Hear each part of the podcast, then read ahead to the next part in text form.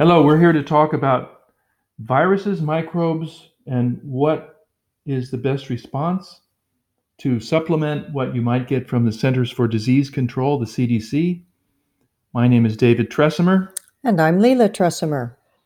And I will begin by talking about the role of microbes in our life.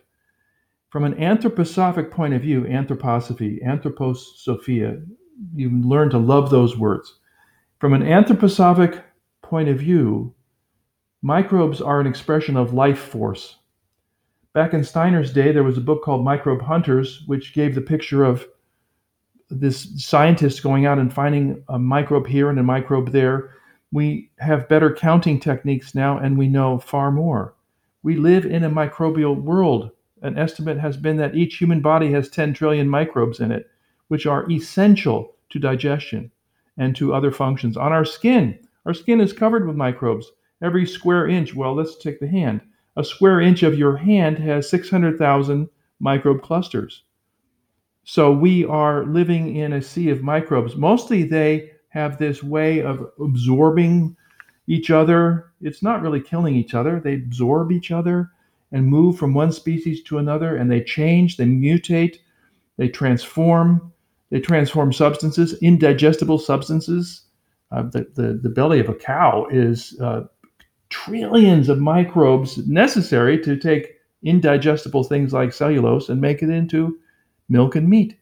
So microbes are mostly a self-regulating system and an expression of life force, a great privilege for incarnation on this planet that we have life ether, that's anthroposophy, moving through as life force, expressing through microbes, through soils and compost. Occasionally there are rogue microbes, and we're dealing with one now, nicknamed coronavirus or COVID-19. That's a good introduction, how we live in a sea of microbes. We love the awareness kind of in a mythopoetic manner. So corona being also related to crown.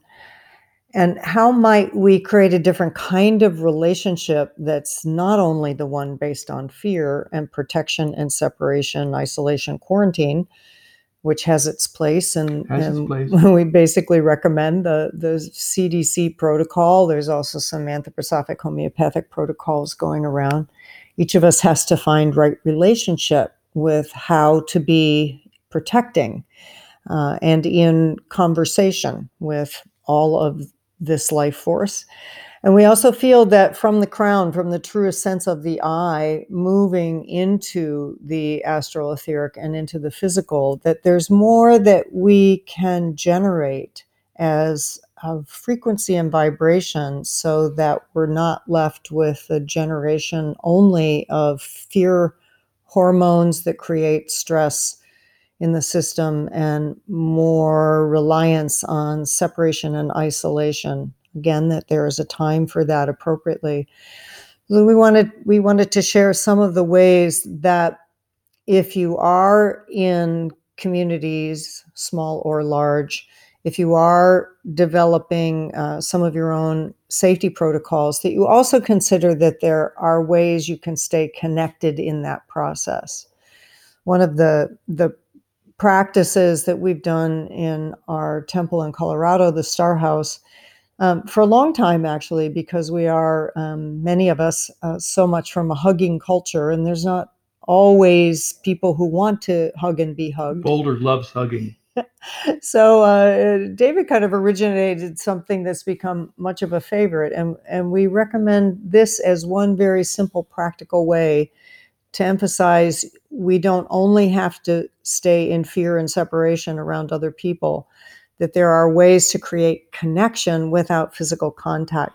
So use your imagination to envision this, that you've come into a space, there is someone there you want to make contact with, and rather than just standing 3 feet apart and saying hello and feeling a little awkward, that you actually stand together, let your palms come up sort of about heart level, hands up, palms facing the other person. They do the same thing. Your palms are anywhere from 6 to 12 inches apart, and you're gazing in one another's eyes. You're feeling easy in your breath.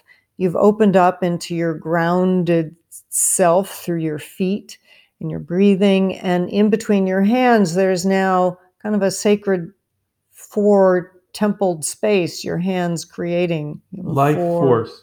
Places that your heart can then generate a lemniscate, heart to heart, and you're gazing into the eyes and the presence of this person, saying whatever words you need to say, but there's actually some moments of silence when you can just behold the other. It's an actually beautiful practice, and a way then to, you know, hands come together, your own hands in a bow of acknowledgement. So developing some of these ways to stay connected, even while we have to be aware that this rogue virus may be hopping around. We've been doing this for years, this kind of greeting, new greeting, very something to think about, and partly is to help you think about fear. Actually, let's go through the four bodies. So physical four bodies, very, very helpful contribution from anthroposophic psychology into the world. So four bodies, physical, etheric, astral, and I. Physical, actually a great mystery. It's been in the planning stages for millions of years. Physical, you can support that through proper nutrition.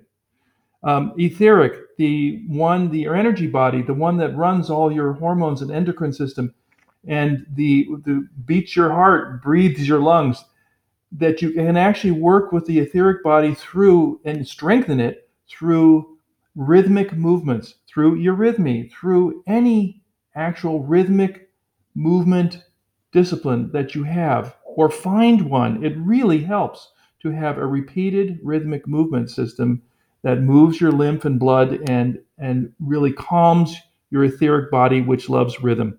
Your astral body, the body of emotions, of feelings, of thinking, of thoughts, the place where fear can arise, where images of doom can arise, where images of plenty can arise, of abundance, of relationships to other people. That's the one where we're most conscious, actually, where we can work with the emotion of fear and work with it actively. Because look at the future. The astral body can imagine a future. Look at the future. Coronavirus will come and go. But anthroposophy predicts that there will be more of these kinds of experiences, demanding that humanity develop greater resilience in all four bodies. The fourth body, the I, your sense of individuality, as in I'm here, I'm on this planet incarnating, and the I is the source of understanding. Well, why am I here? Is it to feel fear and quarantine myself, or is it to have experiences? So one of the keys in creating a holistic process that there's a fluidity between these four bodies has to do with owning the source point of the I, and then being able to have some simple visualization and physical practice that brings them together with intentionality so that the stress hormones generated by fear, literally in the brain, can be turned off, and more the oxytocin, vasopressin elements generated by creating the internal conditions, which comes through slowing down the breath, really feeling that one is connected to the higher frequencies of the true self, breathing, grounding. We also work within the Star House and around our own personal heart center with a toroidal field that generates from the central channel of the physical spine and can move up and then create the dynamic kind of donut energy around the heart, as well as the opposite direction. So we can generate intentionally a field that will shift the frequency. So intentional generation, astral body, into the etheric body, energy, actually feeling energy moving in a donut shape, like you're in the middle of a donut and it's going up and down you, and it is full of life force energy. And that's pulling on the relationship of Sophia Gaia as the planet beneath your feet.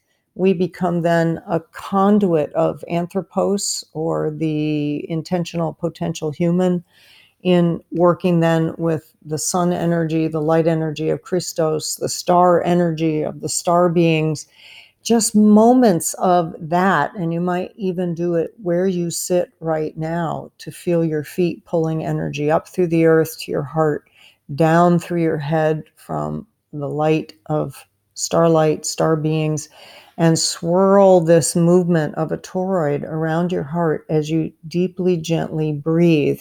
And imagine that's who you meet hand to hand, you know, facing palms, and you generate that kind of energy together in silence. And it can be a moment of extraordinary communion, not just for the two of you, but actually for the greater field, the quantum field that surrounds us, which right now is being accelerated by fear-based media. And we need to kind of reclaim these sacred islands of connectivity as well. So this is a suggestion to be proactive in relation to, and actually a serious situation. This is serious, and it will have impacts, and we'll get through it, and recognizing that there are others yet to come, and that our building up of our own strengths and resilience is a requirement. And to do that in a field of intentional vision as opposed to reactive fear. So I'm involved with the Association for Anthroposophic Psychology.